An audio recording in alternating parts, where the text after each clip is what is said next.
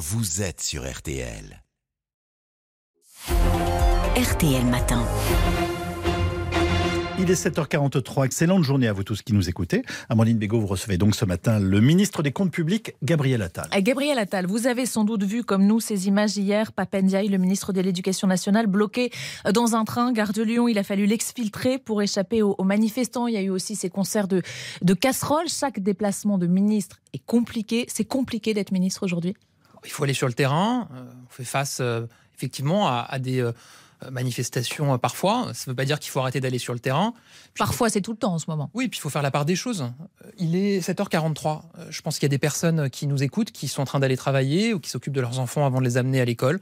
Il y en a probablement qui sont inquiètes ou qui sont en colère je suis pas sûr que ce sont des personnes qui peuvent se permettre d'aller de 14h à 18h en pleine semaine attendre un ministre. Voilà. Moi, ce qui m'intéresse, c'est de répondre aux inquiétudes, aux angoisses, à la colère des Français qui travaillent, qui ont du mal à boucler euh, leur fin de mois et qui attendent de nous qu'on agisse pour eux.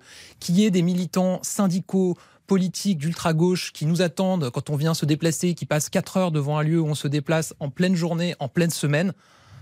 Écoutez, euh, on n'a pas. Vous dites quoi C'est pas la vraie France, pas celle qui non, travaille On n'a pas attendu d'entendre des casseroles pour écouter les Français et pour entendre les Français. Voilà. Et moi, ce qui m'intéresse, c'est les Français qui se lèvent le matin, qui vont travailler ou qui télétravaillent, mais en tout cas qui attendent de nous qu'on agisse pour eux. Ensuite, vous avez des militants politiques qui font des euh, mouvements, des manifestations quand on se déplace. L'important, c'est qu'on continue à se déplacer et qu'on aille au contact des Français. Euh, hier, face au lecteur du Parisien, Emmanuel Macron a reconnu qu'il ne s'était sans doute pas assez mouillé, ce sont ses mots, hein, dans cette réforme des, retraites.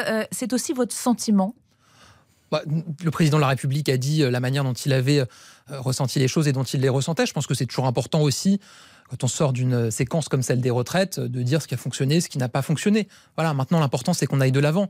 Et d'ailleurs dans l'interview du président, dans le face au lecteur avec euh, les lecteurs du Parisien, il aborde beaucoup de chantiers euh, sur lesquels on est attendu. il faut qu'il soit plus sur le terrain, plus au contact des Français. C'est ce qui vous a manqué ces derniers mois, ces dernières semaines C'est ce qu'il a dit et il se déplace régulièrement sur le terrain. Il sera encore aujourd'hui sur euh, le terrain au contact des Français. Voilà. Pour parler santé.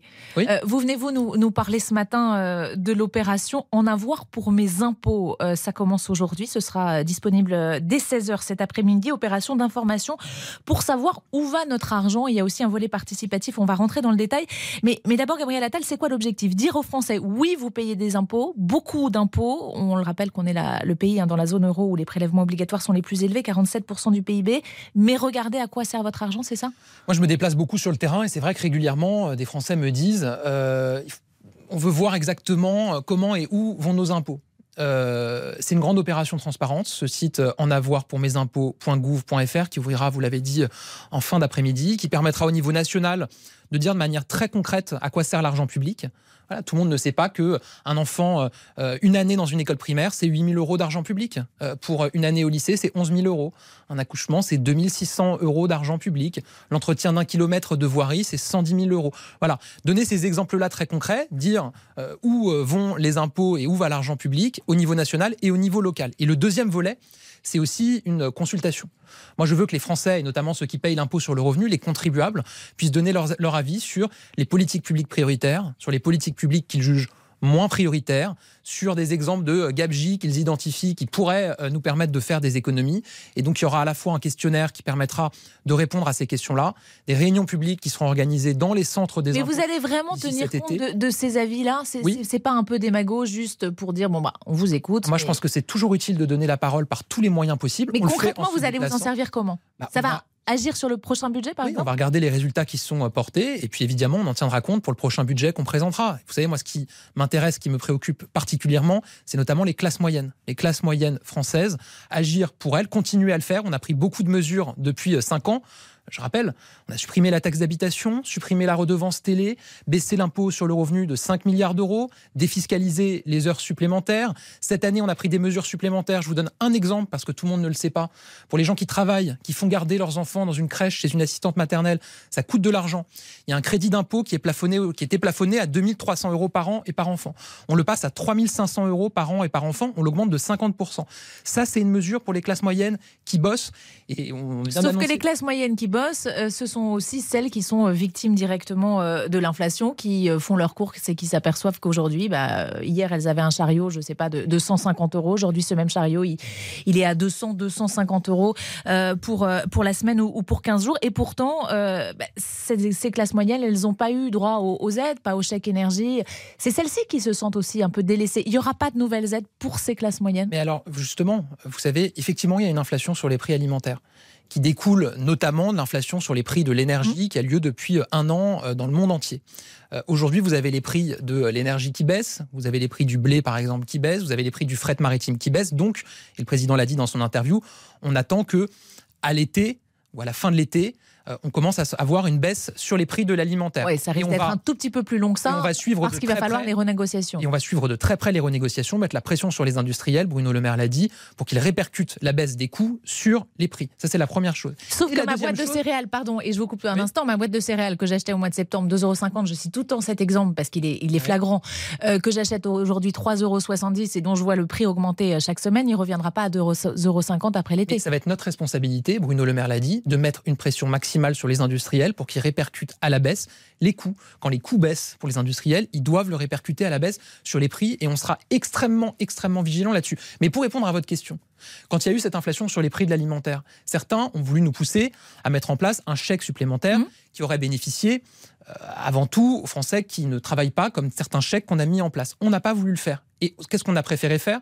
Mettre la pression aux industriels pour qu'ils mettent en place le trimestre anti-inflation. Une sélection de produits avec quasiment pas d'inflation répercutée sur les prix, parce que ça, ça bénéficie à tout le monde. Voilà, y compris à des gens qui travaillent, qui ont jamais ou peu droit aux aides, qui puissent aussi bénéficier de cette mesure-là. Moi, je préfère la TVA. des mesures qui bénéficient à tout le monde et notamment aux Français qui baisser travaillent, la TVA que des mesures qui bénéficient à certains. Baisser la TVA comme le propose Marine Le Pen, ça aurait bénéficié à tout le monde. Mais je, je ne pense pas que ça aurait bénéficié au consommateur final. Vous savez, j'ai un exemple. Dans le quinquennat de François Hollande, il y avait eu une pression énorme pour baisser la TVA sur les protections menstruelles pour les femmes. Mmh. Le gouvernement avait fini par l'accepter, avait fait une TVA réduite. Toutes les études qui ont été faites montrent qu'il n'y a pas eu d'impact sur les prix. Donc il y a une baisse de TVA, donc moins d'argent euh, pour euh, l'État et pour les politiques publiques, mais qui va dans les marges des euh, industriels ou de la distribution et qui ne va pas ensuite sur le prix. Parce que quand vous baissez la TVA, vous ne pouvez pas garantir que ça va être répercuté à la baisse sur les prix. On a d'autres exemples. Secteur de la restauration, il y avait une baisse de la TVA. Je ne crois pas. Alors ça a permis de soutenir la restauration, l'emploi, j'espère, peut-être.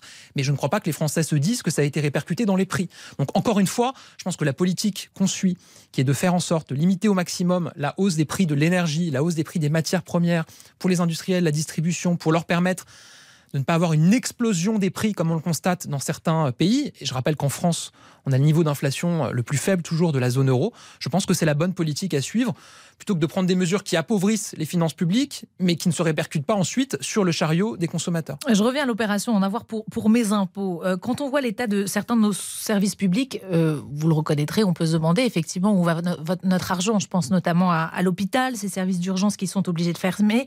Les Français ont l'impression qu'il y a de moins en moins de services publics ou du service public de moins en moins bonne qualité, et en même temps qu'on paye plus d'impôts. Il y a 10 ou 20 ans, on payait sans doute moins d'impôts euh, et ça fonctionnait mieux. D'abord, encore une fois, on a baissé les impôts comme jamais depuis 2017. D'ailleurs, on, se fait reprocher euh, par certains euh, de baisser trop les impôts. Euh, dans l'actualité, on a entendu ces derniers jours, notamment le gouverneur de la Banque de France, qui appelle, le gouvernement. Il sera notre invité tout à l'heure à voilà, Arrêter de baisser les impôts. Euh, moi, j'ai plutôt entendu, depuis que je suis en âge d'écouter euh, la politique ou l'actualité, des gouvernements qui étaient critiqués parce qu'ils augmentaient les impôts. C'est assez rare d'entendre des gouvernements qu'on critique parce qu'ils les baissent. je le vis plutôt comme un compliment. Voilà. Ensuite, oui, on met de l'argent public sur l'hôpital public. 100 milliards d'euros de budget cette année, c'est du jamais vu dans l'histoire. Donc l'important, et vous avez raison de le dire, c'est que l'argent aille au bon endroit, que les Français voient la différence. Beaucoup, c'est beaucoup des questions d'organisation. D'ailleurs, le président a fixé comme objectif qu'à la fin 2024, on ait désengorgé les services d'urgence on met l'argent, on met les moyens. maintenant, c'est l'organisation dans les établissements hospitaliers, dans chaque région, qui doit nous permettre que ce soit visible pour les Français. Et le fait de dire aux Français, un accouchement, ça coûte 2600 euros, l'intervention euh, d'une équipe de pompiers, c'est 1150 euros en, moyenne. Euh, c'est quoi l'objectif? C'est de, culpabiliser, de dire, regardez, euh, ne dépensez pas cet argent inutilement. C'est aussi de dire, bah, ok, vous voulez payer moins d'impôts, mais ça veut dire qu'il va falloir faire une croix sur ça un jour C'est tout simplement faire de la transparence. Voilà. Moi, régulièrement, des Français me disent, ça serait intéressant intéressant de savoir combien ça coûte. Effectivement, quand on a un enfant au lycée, euh, savoir que c'est 11 000 euros l'année d'argent public, c'est intéressant pour les gens. Voilà. Et ensuite, effectivement, ça permet de faire des choix. Il y a aussi un volet consultation, encore une fois. Moi, je trouve que c'est utile et intéressant d'avoir plus de 20 millions de contribuables qui vont donner leur avis sur nos politiques publiques. D'un mot, deux engagements ce matin sur RTL. Un, vous tiendrez en compte de ce, questionnaire. C'est promis, vous reviendrez nous le dire, nous, nous présenterez le budget. Deux, il n'y aura pas d'augmentation d'impôts Il n'y aura pas d'augmentation d'impôts. On s'y est toujours engagé depuis qu'Emmanuel Macron a été euh, élu. Et je pense qu'on peut nous reconnaître cette constance. Voilà, vous avez euh, des Français qui vous disent oui, mais ma taxe foncière a augmenté. C'est les collectivités locales qui le décident. Pour ce qui est de l'État, on a tenu notre engagement. Non seulement on n'augmente pas les impôts des Français, mais quand on peut, on les baisse. Merci beaucoup, Gabriel.